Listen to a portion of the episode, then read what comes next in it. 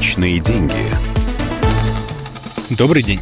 У микрофона экономический обозреватель «Комсомольской правды» Дмитрий Казуров. Сегодня мы поговорим о том, как выбрать брокера и зачем он вообще вам нужен. Многие уже заметили, что банки опустили проценты по кредитам. Это следствие понижения ключевой ставки Центробанком.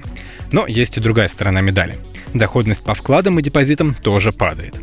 Поэтому люди ищут другие инструменты для инвестиций и все чаще поглядывают на рынок ценных бумаг. Мы уже говорили о самых простых и надежных способах вложиться в ценные бумаги, индивидуальном инвестиционном счете и облигациях федерального займа.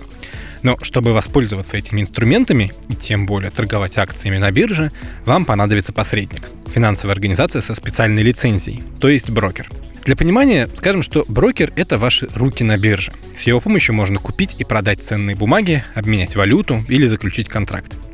Кроме того, он выступает вашим налоговым агентом, сам удерживает и перечисляет государству все необходимые отчисления. Заключив договор с брокером, на самом деле два, на депозитарное и брокерское обслуживание, они идут комплектом, вы получаете счет в его системе учета и регистрацию на бирже. Теперь можно перевести на этот счет деньги, чтобы было на что торговать. Одни брокеры потребуют установить на ваш компьютер специальную программу – торговый терминал. У других сделки можно заключать через сайт. В любом случае фирма подробно все разъяснит новому клиенту. Чтобы разобраться в технических тонкостях, обычно есть возможность попробовать терминал в режиме игры. В таком случае торговать вы будете на виртуальные деньги. Настоящие торги проходят в рабочие часы биржи. На фондовом рынке московской биржи это с 10 до 18.40. Кстати, имейте в виду, вывести деньги с брокерского счета быстро не получится. Этот процесс занимает до трех рабочих дней. Дело в том, что на московской бирже расчеты происходят на второй день после сделки. Что важно знать, чтобы выбрать надежного брокера? У него должна быть лицензия Центробанка, и это можно проверить на сайте регулятора. Московская биржа составляет рейтинги брокеров, исходя из количества клиентов и заключенных сделок. Их тоже стоит изучить перед тем, как сделать выбор.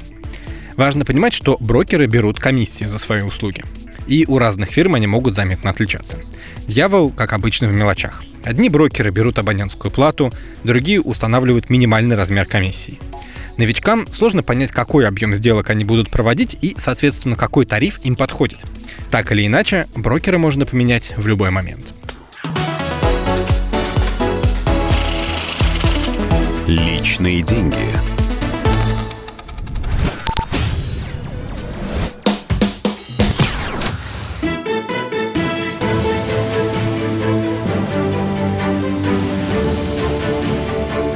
Радио «Комсомольская правда».